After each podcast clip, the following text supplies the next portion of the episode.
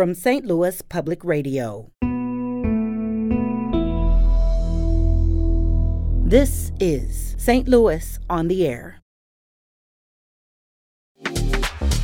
I'm Alex Heuer.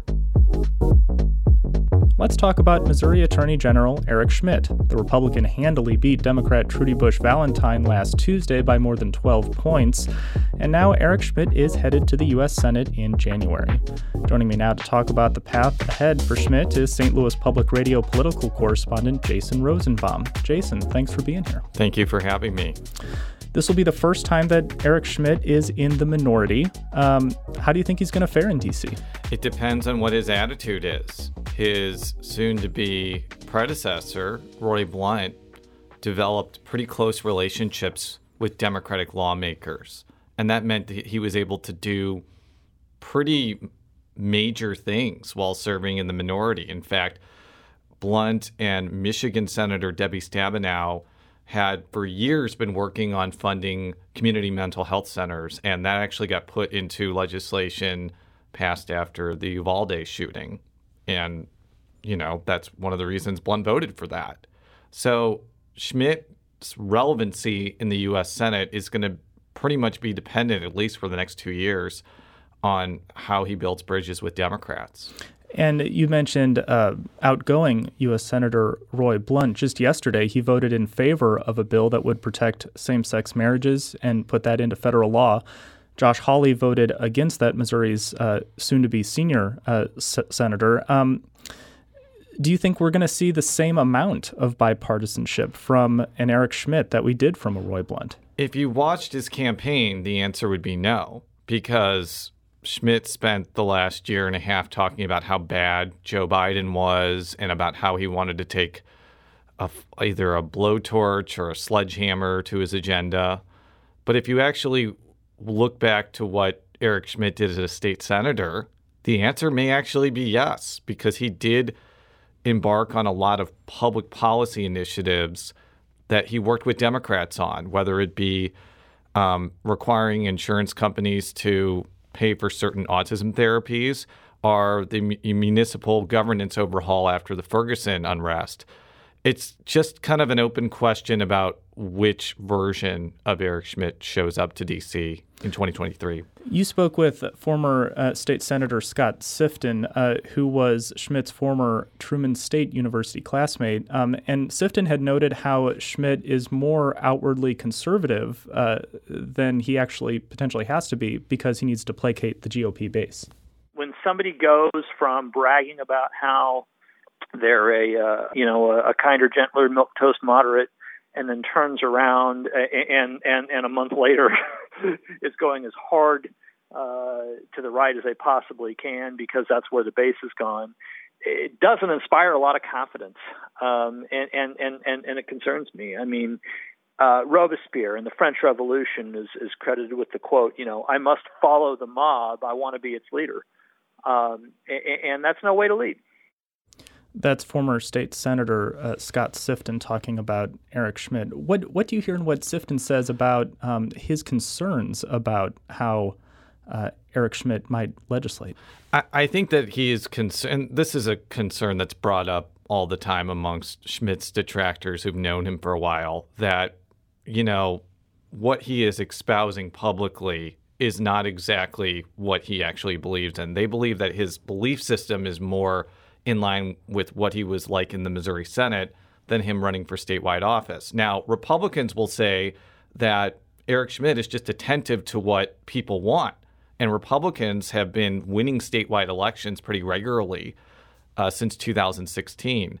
So they see criticisms like that and, and, and point to it in a couple of ways that number one, politicians ch- um, change directions all the time to deal with public sentiment and and number two that it just kind of showcases that Eric Schmitt is kind of has the pulse on what people want. Like when he went after schools with mask mandates, well, they would argue that that would be that was a pretty popular decision, given that he just won the Senate race by a pretty large margin. Uh, I, was going to bring that up later, but I, I, think one of the things that um, Eric Schmitt has been known for as Attorney General in Missouri is uh, suing uh, school districts for their mask mandates. Do, do we know what will happen with those lawsuits now? Well, I don't know if many school districts have mask mandates anymore. I mean, my school district, Maplewood, Richmond Heights, was probably one of the last school districts to require masks, and they don't anymore. Mm-hmm. So I don't know if that's really a ripe issue. It's an it's a whole other story if maybe there's another variant that comes along that is highly infectious and school districts start bringing them back.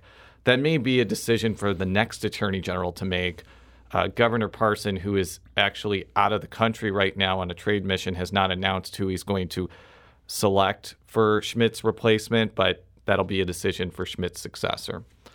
Now, Schmitt's path to becoming a U.S. Senator isn't unusual for Missouri. Josh Hawley was the previous Attorney General, and I know, and I know that, that, that, there have been others who have held state office who have gone on to be U.S. Senator. Can you, can you just talk about uh, Schmitt's path to the U.S. Senate? It was pretty meticulous. Like he started off as a Glendale alderman, and Glendale is a relatively small municipality in St. Louis County. He won his state Senate seat in 2008.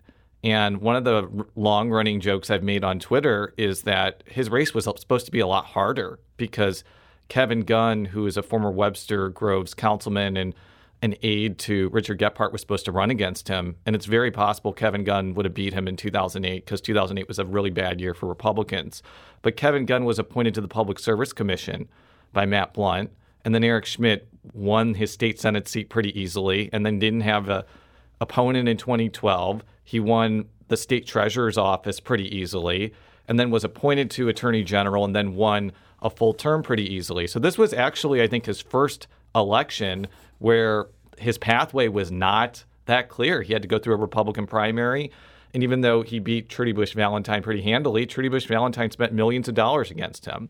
This was definitely a new experience compared to what Schmitt had been doing in running for his other offices. And, and, there had also been a lot of concern in uh, the Missouri GOP about Eric Greitens, the former governor, potentially winning. And uh, we, we saw John Wood uh, launch an independent campaign only to um, abandon that campaign when Eric Schmitt emerged as as the nominee. And so it sounds like, um, at, at least with the party, Eric Schmitt was a better choice.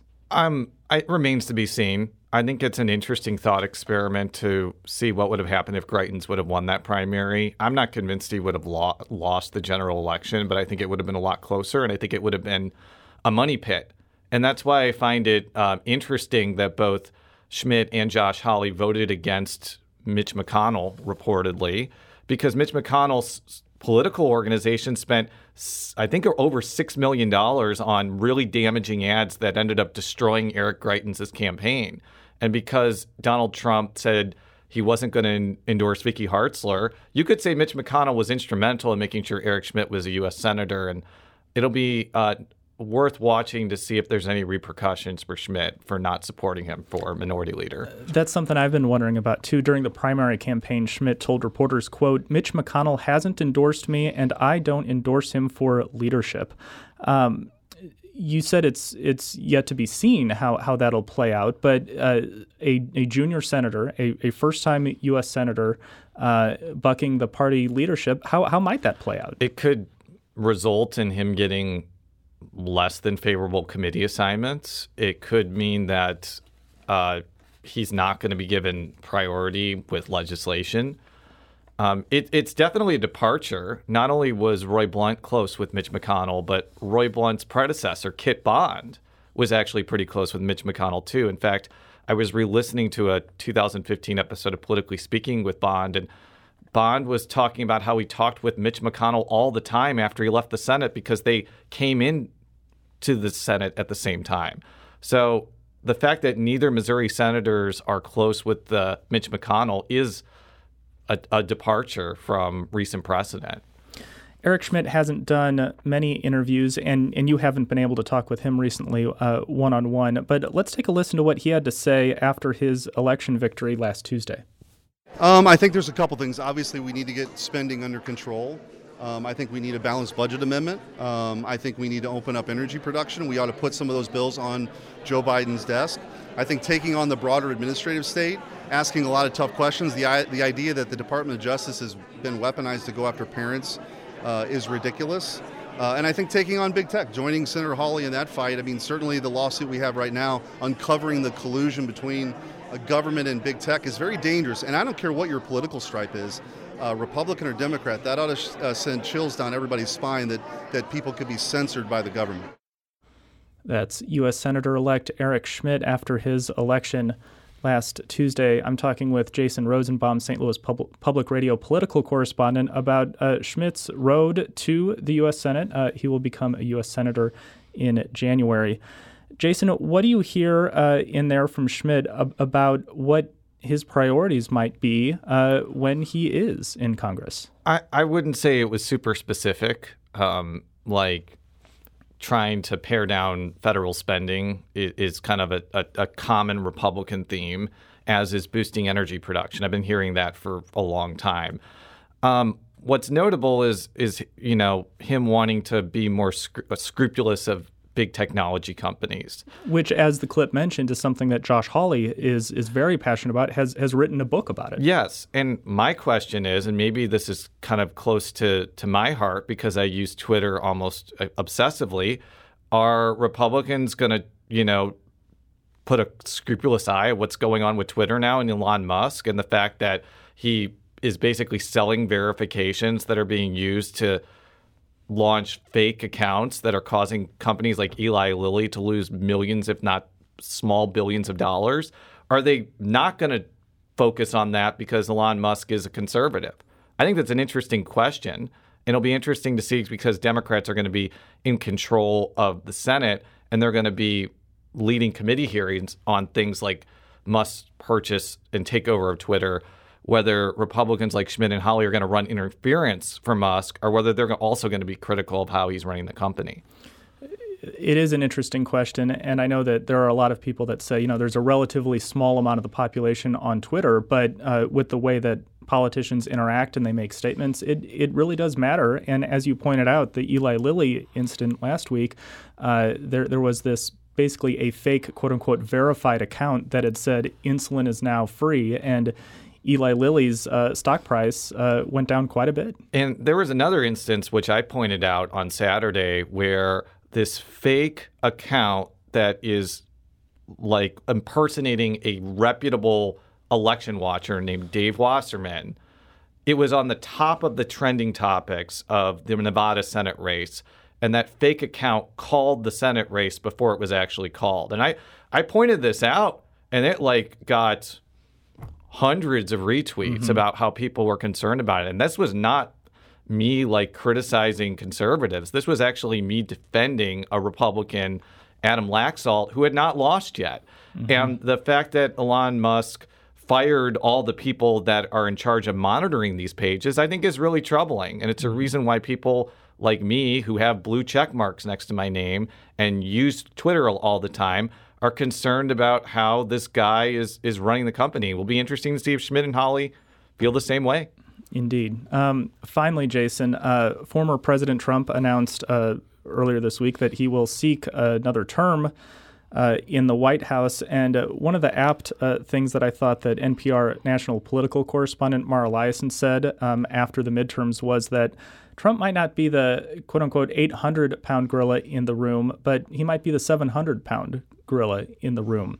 Uh, Schmitt trumpeted that he had gotten um, uh, Donald Trump's endorsement. How do you think uh, Schmitt might uh, communicate about former President Donald Trump? He's not saying much right now. And in fact, no Republican member of the Missouri delegation has said that they w- are going to endorse the former president's third bid for office, which I find astonishing because Trump has been so good for Missouri Republicans because he's won the state by double digits, it means people like Schmitt have been able to win statewide office pretty easily. I think that there is definitely a feeling that Trump can't win, that he's too alienating of suburban voters, and they see somebody like Florida Governor Ron DeSantis as a better option. I'll be interested to see which side Schmitt chooses. Jason Rosenbaum is a political correspondent for St. Louis Public Radio. You can read his latest story about U.S. Senator elect Eric Schmitt at stlpr.org. It's titled Eric Schmitt won his U.S. Senate race but could face a rocky road with Democratic majority. Jason, thanks for being here. Thank you. St. Louis on the Air is a production of St. Louis Public Radio. Understanding starts here. Our podcast proudly supports St. Louis artists by using music from Life Creative Group.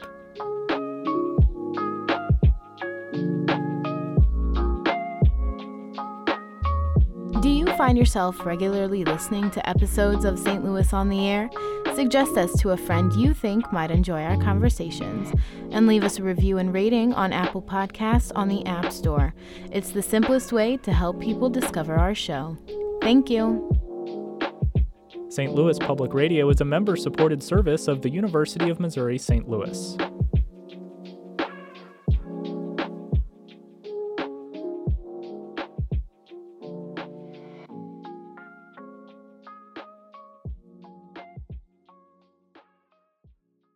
Support comes from Missouri Forest Products Association, committed to sustainable and sound conservation of the state's forests, which support more than 41,000 Missouri jobs, resulting in a $10 billion industry. ChooseWood.com.